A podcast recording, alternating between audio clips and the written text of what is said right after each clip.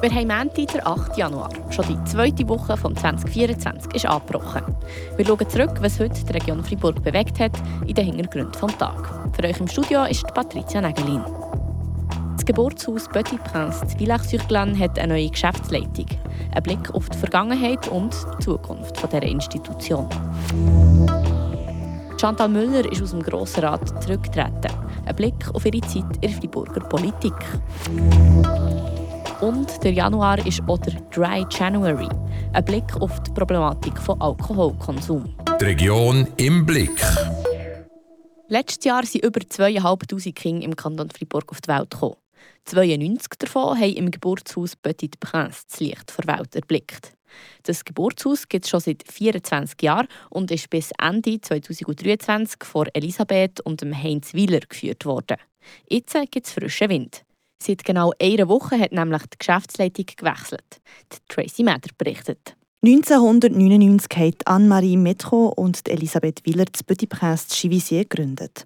Als das Geburtshaus auf die kantonale Spitalliste kam, ist der Heinz Willer ins Spiel gekommen, der Mann von Elisabeth Willer.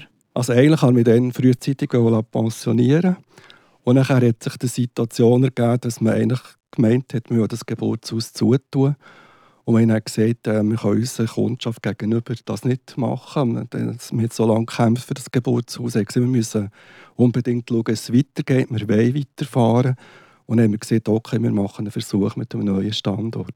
Sagt der Heinz Wieler. Darum ist das Petit Prince der auf Villa-sur-Glane gezügelt, wo sich heute noch befindet. Ende 2013 hat der Heinz Wieler dann die Geschäftsführung übernommen, die so auch nicht geplant war. Also eigentlich äh, habe ich mich zuerst als Projektleiter gesehen, für den neuen Standort zu planen und einzuführen. Und das hat auch eigentlich sehr gut geklappt. Aber ich habe auch gesehen, dass das kleine Team, das wir dann hatten, äh, sich um Geburten muss kümmern, um die Frauen und dass irgendwann Ort noch jemand sich um das Geschäftliche muss kümmern Und dann bin ich da so in die Rolle reingerutscht. Zehn Jahre später geht der Posten als Geschäftsleiter ab an Veronique Blanchard. Sie ist kein neues Gesicht im Geburtshaus Petit Prince, erklärt sie. Ende 2016 ist unser erster Sohn im Geburtshaus auf die Welt gekommen. Insgesamt sind es drei Söhne geworden, die alle zusammen im Geburtshaus auf die Welt kamen. Und auch seit diesem Moment bin ich im Trägerverein aktiv, gewesen, als Ehrenamtliche. Und habe so den Bezug zum Geburtshaus gegeben.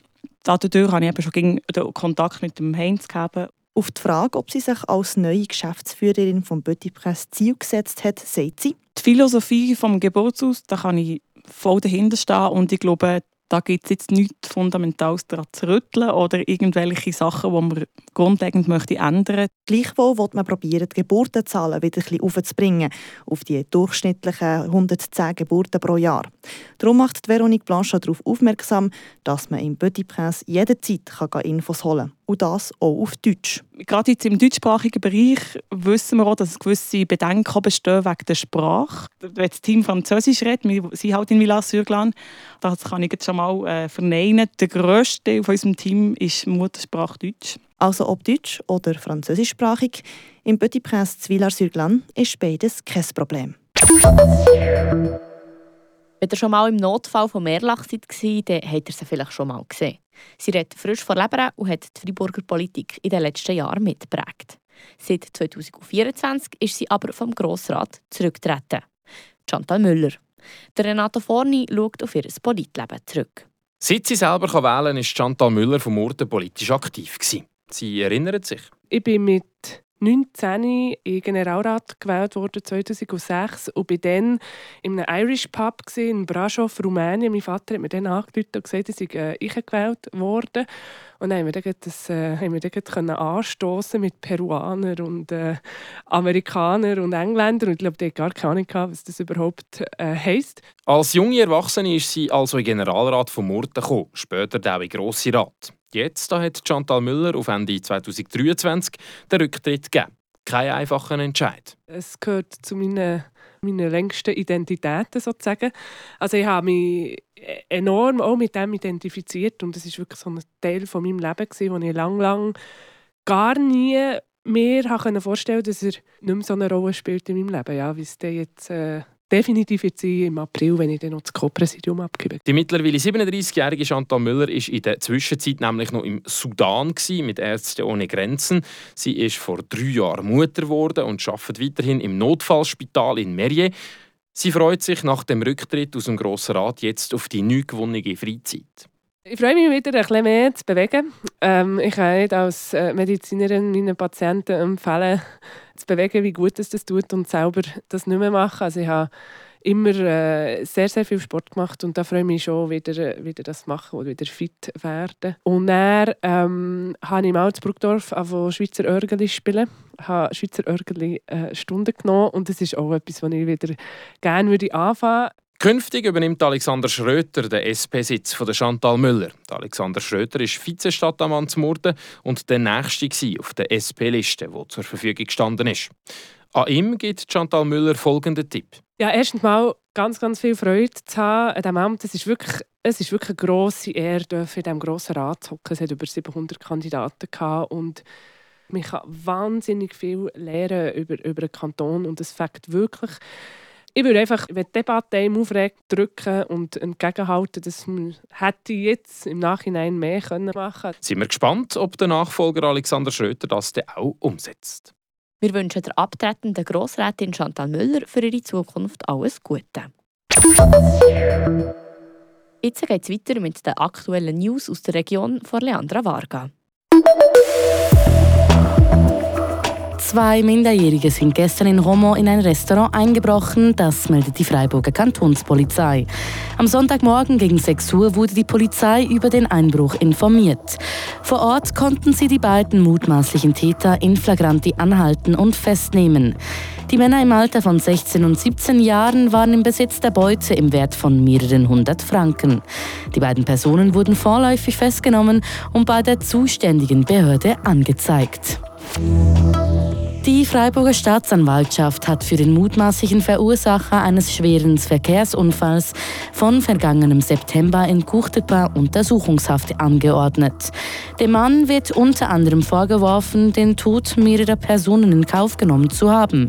Der 24-Jährige wurde ebenfalls schwer verletzt und konnte erst letzte Woche einvernommen werden.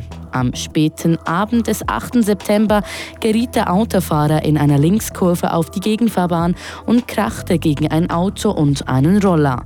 Beim Unfall starben zwei Personen. Der Beschuldigte war zu schnell unterwegs und hatte bereits das Permis entzogen bekommen.